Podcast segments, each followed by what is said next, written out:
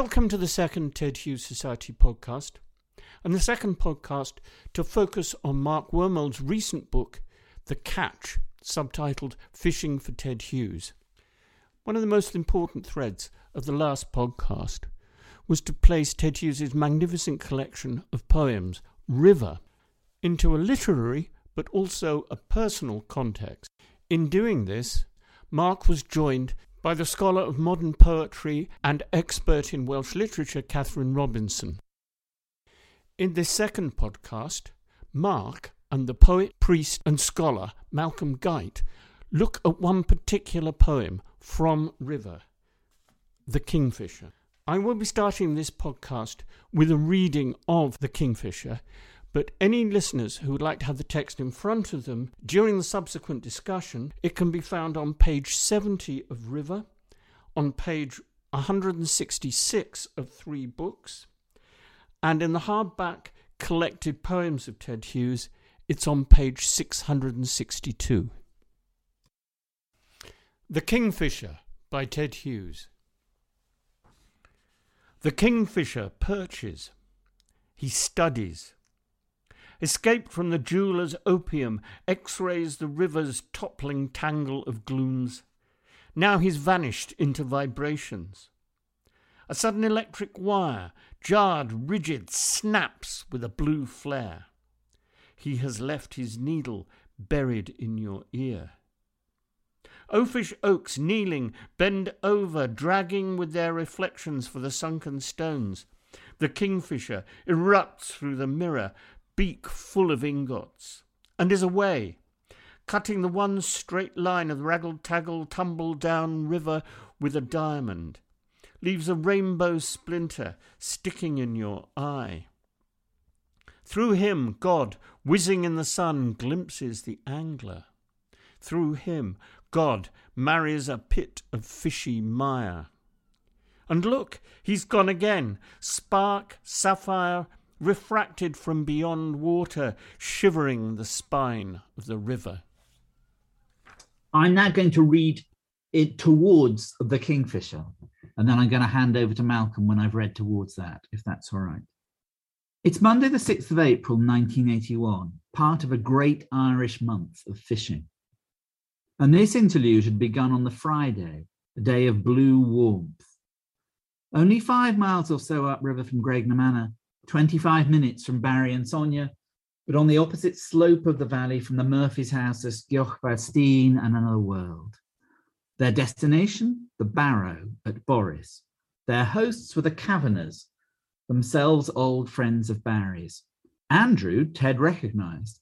He'd seen him on TV before in a horse race. He offered them dinner that evening or lunch on Saturday. It was, Ted noticed, a giant house, colossal, and with the trappings of ancient wealth, but worn lightly, as lightly as Barry and Ted wore their own old Barbour jackets. Tina Kavanagh led them inside, and it could have been a hard nosed farmhouse, except for the family motto in Irish, the massive doors of fine walnut. Tina translated the motto, peace and plenty, and then gave them the unauthorized version, fucking and farting. She'd been brought up in Lincolnshire, but now only knew England through its racecourses. Ted was intrigued by her confidence, the talk that came from her like a, a swift river, confident mannered over a substrate of what he knew was feeling, considerateness. He couldn't imagine such a combination in England. Then down to the river. Tina led the way through sheep thronged parkland.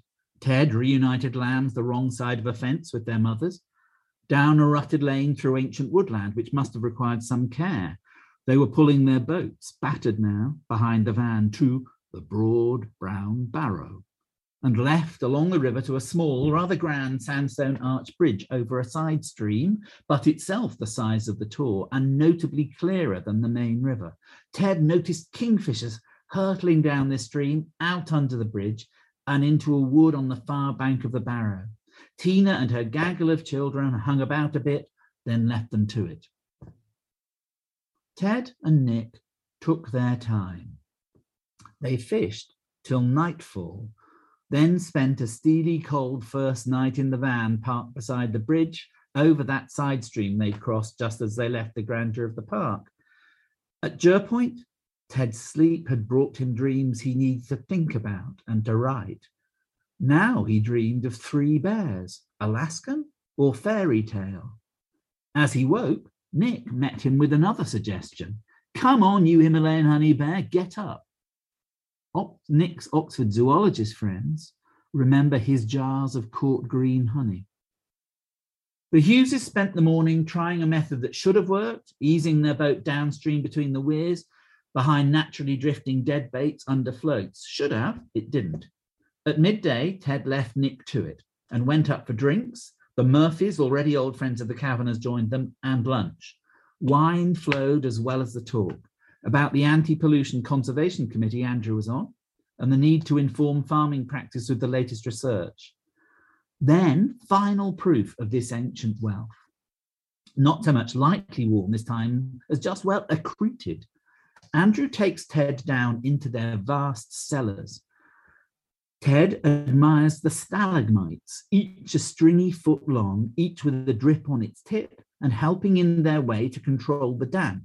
He notices chalkboards with cellarage details some dating back to the early 1800s, and empty champagne bottles strewn everywhere. The stair down, too, he notes, is cluttered with rubbish. Then back to rejoin, then back to rejoin Nick. Beside a river that, as night comes on and mist clings to its surface, keeps its secret, like some book they found much harder to read than its woodland banks. Broad, flat river we cut through to tonight, turning aside the pictures, turning the pages. Primroses, violets, milky maids, celandines, wooden anemones.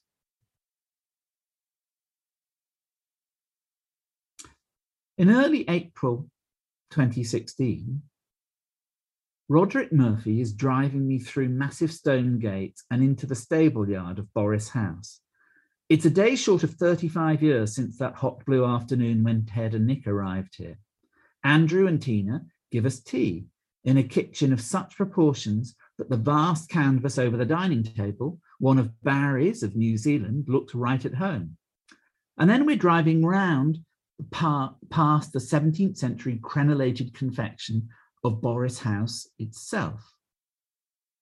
Their son, Morgan, one of that throng of children back in 1981, has taken on the farm more often than not when I've seen him, he's cheerfully mud spattered, and the responsibilities that come with such an extraordinary place.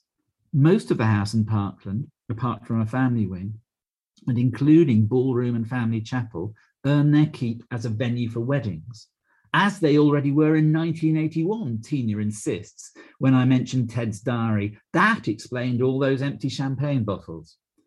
But those were in the days before websites. Now it makes commercial sense. Adds a personal grace note to those crenellations, and so the bookings, to mention the history responsible for that motto. The MacMurrough Kavanaghs can trace their lineage right back to the kings of Leinster, the lost royal family of Ireland. Soon Tina was leading me as she had led Ted and Nick past the chapel, we drove across that sheep grazed parkland, grass as startlingly green, and then, abandoning the car, slithered down into rough woodland along the track that led past a large modern house, modern house by what she called the mountain stream. Salmon still run up it to spawn on the slopes of Mount Leinster, though in nothing like the numbers they once did. The water was startlingly clear. We left our cars there and walked downstream along a pitted overgrown track, dogs plunging into deep piles of dead leaves and charging up the hill after scents. Tina's talk did the same. But I also tried to listen to the water, keep one eye out, a faint hope. Amid all this chatter and dog crashing heartiness as we made our way down the stream, any self respecting kingfisher would be holed up somewhere three pools away. But I brought the subject up anyway. I wanted to hear it from Tina herself. She couldn't remember exactly where it was, but she was definite. Ted had seen a kingfisher fly past and had said, That's the first kingfisher I've ever seen. She remembered it particularly because the claim had surprised her. too. When do you see a kingfisher? What does it mean really to really actually see one? And how do you write about it when you have? It depends on your point of view, of course, and Ted couldn't have been better equipped, but he had competition.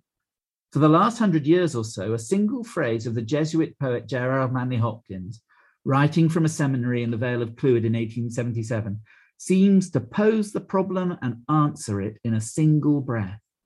As kingfishers catch fire, dragonflies draw flame. And until that walk down the mountain stream with Tina and Roderick and the dogs, I'd never questioned the rightness of that insight, as swift as its moving target. All that most of us ever see of kingfishers, I suspect, is just that definitive traceable at moment of spontaneous combustion, when light reflects off their astonishing blue black backs in flight and scatters, attracts our attention, and then confounds it, slips out of our sight and into reflection, memory, analogy.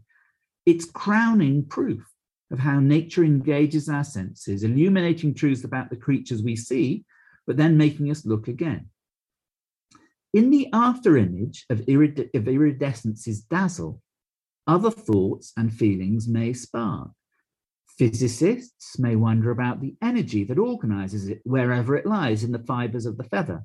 Metaphysicists like Hopkins, who researched optics while, a Jesuit novitiate, may see in the light show the God who fathers forth, whose beauty is without change.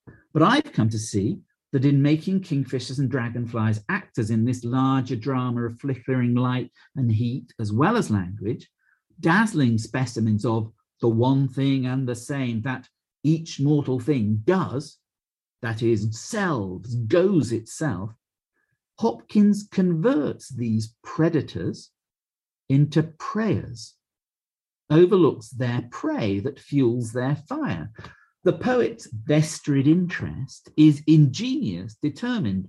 From a line that began in natural movement, he leads his readers through a series of perspectives and faces that take us to God the Father and back again. These past years of fishing on the Torridge, the Tamar and the Dart, or walking whenever I can at first light beside the fen lode that runs a hundred yards from my house, I've come to learn that the sharp midshipman piping that cut through a conversation or a drifting silence could and should give me notice of a blue streak that there I was primed to see.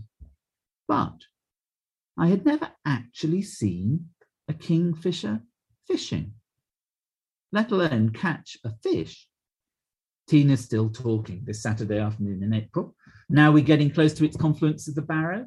Tina's tumbling operatic performance holds centre stage drowns out the murmur of the mountain stream. I keep my eyes cast to the right height as a pool on a bend gives way to a run of downstream rapids, and a kingfisher catches them, draws them with me.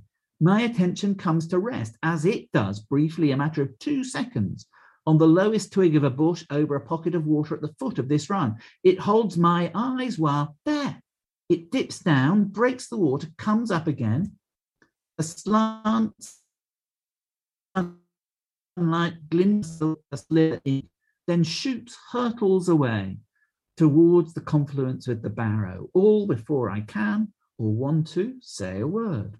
I go back to Ted's poem, the one that Ted told Barry, who told Tina and Andrew, who told Roderick and Caroline and me, he'd written after his own conversation with Tina that Saturday afternoon. The Kingfisher? I have nothing but Tina's memory of what Ted said to make me think so. But now I see it. It must have come to him quickly while he was in Ireland, a last call for a place in a primer of birds that his friend Leonard Baskin finished setting and printing that June. It's in good company.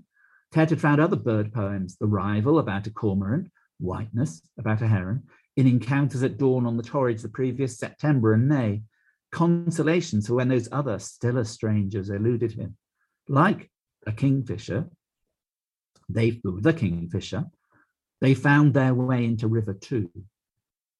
The kingfisher is here now. It could suddenly be nowhere else. That raggle taggle tumble down river must be the mountain stream. charging past ancient wells so chaotically inhabited. But it's not just this river, it's what happens on it, the sequence of events, the studied perch, the bird's high-tech lens-assisted X-ray penetration of what even to a fisherman with polarizing glare-busting glasses remains a tangle of glooms. The straight dash downstream through the light. He, and it is a single bird, a real fisherman, royal to a capital fellow, kingfisher, beak full of ingots, leaves a rainbow splinter sticking in your eye. However fast or hard you look, neither language nor any human sense, hearing or vision can keep up. And you're not the only one. The oafish oaks seem to be looking in the wrong place too, for things they assume only to be stones, while he has lifted all its jewels, shivering the spine of the river. But there's more to the Kingfisher than this smash and grab raid. Ted's learned from Hopkins, from first to last, one of his favorite poets. He too wants to say more, slyly.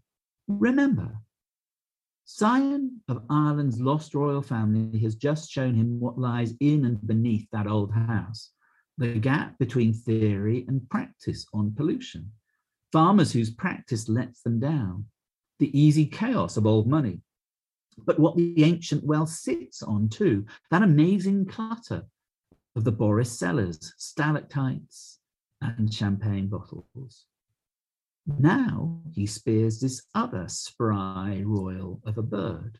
In The Kingfisher, Fisherman Ted answers back to Hopkins, reverses the direction of light. Through him, God, whizzing in the sun, source of solar light sent tumbling, glimpses the angler through him. And whether him means the kingfisher or angler doesn't matter because, as Ted once wrote, fishermen understand why Christ was said to be a fish. Fishermen worship water. God's in for a surprise. He has his nose rubbed in another kind of Genesis, the fishy mire few humans ever bring themselves to imagine. We're in the tunneled bankside burrow where life and death get churned, swallowed, and shat out once the spine of that glittering ingot, caught so expertly in the water of the mountain stream, has been snapped, its spark of life extinguished. What did Ted say about the stairs down to the Borris cellars, just inside the main door? It was as cluttered with rubbish as the wildest dump. Malcolm. Well, uh, thank, thank you. I mean, that I think is a very, uh, a very beautiful reading of the of the poem itself, and a beautiful, as you do so often in this book, it's a kind of citing of the poem in a particular place, which doesn't restrict it, but kind of backlights it. It struck me that the question you ask, sort of in the middle of the passage that you read, which is, when do you see a kingfisher? what does it really mean to actually see one? Which is the kind of answer to the mystery that somehow on this moment Ted saw not just the little glimpse, the bit of peripheral vision that we see, the flash, the glimmer, the, the, the, light on the back. And we say, I saw a kingfisher, but we didn't. We saw the trace of one, the kind of the refraction of one. It's rather like what, what T.S. Eliot said about poetry itself. He said poetry is peripheral vision, uh, but that the real art of the poet is to be still enough to woo the periphery in and see it. So I think I think your reading of the poem is right, but I think it is very much a poem, the actual Kingfisher poem itself, a poem about seeing. And you mentioned a reversing the flow. I think there's a real reversal going on because it starts with us sort of seeing the Kingfisher and to study, you know, the Kingfisher perches his studies, escape from the jewelers. So we have the fisherman, the angler, looking from his own particular angle at the kingfisher, at the kingfisher perched, looking at the river. But then, you know, Ted gives these amazing series of um, of kind of embedded metaphors, all governed in a sense by the idea of the kingfisher as the jeweler, as the one, the jeweler, you know, has that jeweler's eye and the little lens on the jeweler's eye, which lets him see. And the jeweler's art is to cut the line which releases the facet in the stone that allows us to see. And one of the things that's going on in this, so uh, the sudden the the the, the spilling when when we get the kingfisher erupts through the mirror, a shower of prisms, a spilling armful of gems, beak full of ingots, and is away. This is the great cutting the one straight line of the raggle taggle tumble down river with a diamond. So you've got all the waviness of the river, and you've got this one straight line. And then Ted, you know, does this one straight line. He, as you say, he reverses the flow. He leaves the rainbow splinter sticking in your eye. And then, as it were, the the theology. As you know, I'm really intrigued by and drawn to the moments of a suddenly uh, explicit theology in TED. And it's not, of course, for me in my tradition, it's not a comfortable theology, but it's a real theology that, to which attention must be paid. It's a genuine disclosure. So through him, God, whizzing in the sun, glimpses the angler. That's an astonishing idea, as it were that all the time you think the poem is about whether or not you can see a kingfisher. The concentration is on whether you can see and how you see and what you see and with what metaphors you see. And then suddenly, in an instant, the reverse, it's a complete flip. You yourself are being gazed upon, you are being looked upon. And God is looking at you, as it were, from the light of the sun onto the kingfisher, then through the eye of the kingfisher in you. And then God is about this other business. There's this kind of, he takes the great, one of the great, you know, religious metaphors of the, the marriage of the sky and the earth, you know, the, the, the, the bridegroom, all of that, and does this extraordinary thing. Through him, God marries a pit of fishy mire. That's a classic use of. You know, it's not. It's going down. You know, the the the the, the fish kingfisher's beak is now going down into the fish. And look, he's gone again, spark sapphire refracted beyond water. And this lovely, lovely, lovely line at the end, shivering the spine of the river. I mean, you and I have both glimpsed kingfishers, Mark, on the same river, in fact, and written to each other about that. And that extraordinary sense of that there's a kind of beneficence, there's a kind of blessing. You suddenly see the whole everything, you see more clearly because for a minute you've you've seen that iridescent light. And Hopkins saw it, and you know, Heaney, of course, saw it as well. You know, he spoke of the kingfisher's blue bolt at dusk, you know, changing everything. But actually, um, to change it all and say, no, no, I've not only seen, but I have been seen. And then this lovely thing shivering the spine of the river. It is, as we would say, just, you know, resorting to cliche, a spine tingling moment for for us uh, to see to see a kingfisher. Yeah. But the idea of the movement of the kingfisher itself is literally shivering the spine of the river. There's something astonishing going on that both the river is a living thing like us, and in some sense ourselves as the river. You know, I think there's some relationship between this and, and Go Fish and the way Ted, as it were, patiently allows he he noughts himself he loses his identity he he loses his agency in being the separated observer and becomes part of the river itself in some sense. So in this poem when they when we say our spine is tingled by the sudden sight of the kingfisher then the river itself is the spine that is tingled and where where in it. There's an a, just a series of lightning quick giddying shifts of perspective going on this poem that kind of reflect the sudden, you know, quick movement of the kingfisher itself. Mm-hmm. And um, yeah, it's it's it's it's a poem to which I, I return a lot uh, because one of the experiences I suppose you have, and you've done this beautifully in that your prose account of your experience of this poem in place, is that the, the experience of the kingfisher is so quick, it's so f- fast and reflective and whizzing as the word he used, and it's gone. So to go back patiently to it with the art of the poet and to make it happen again and make it happen reliably each time you read the poem, you know, that sense of, you know, again in Heaney's phrase, you know, what happens next is undiminished for having happened once, twice, ten, a thousand times before. There's, there's, um, it's an astonishing gift, I think, this particular poem mm. to anybody that's ever had the experience and wanted in some way to recover a little of what it meant.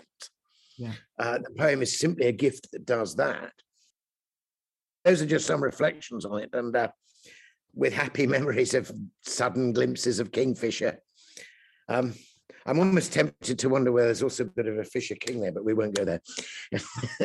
well, Malcolm, thank you. You make me see things all that I should have written about, and in fact, seen in that. Brilliant.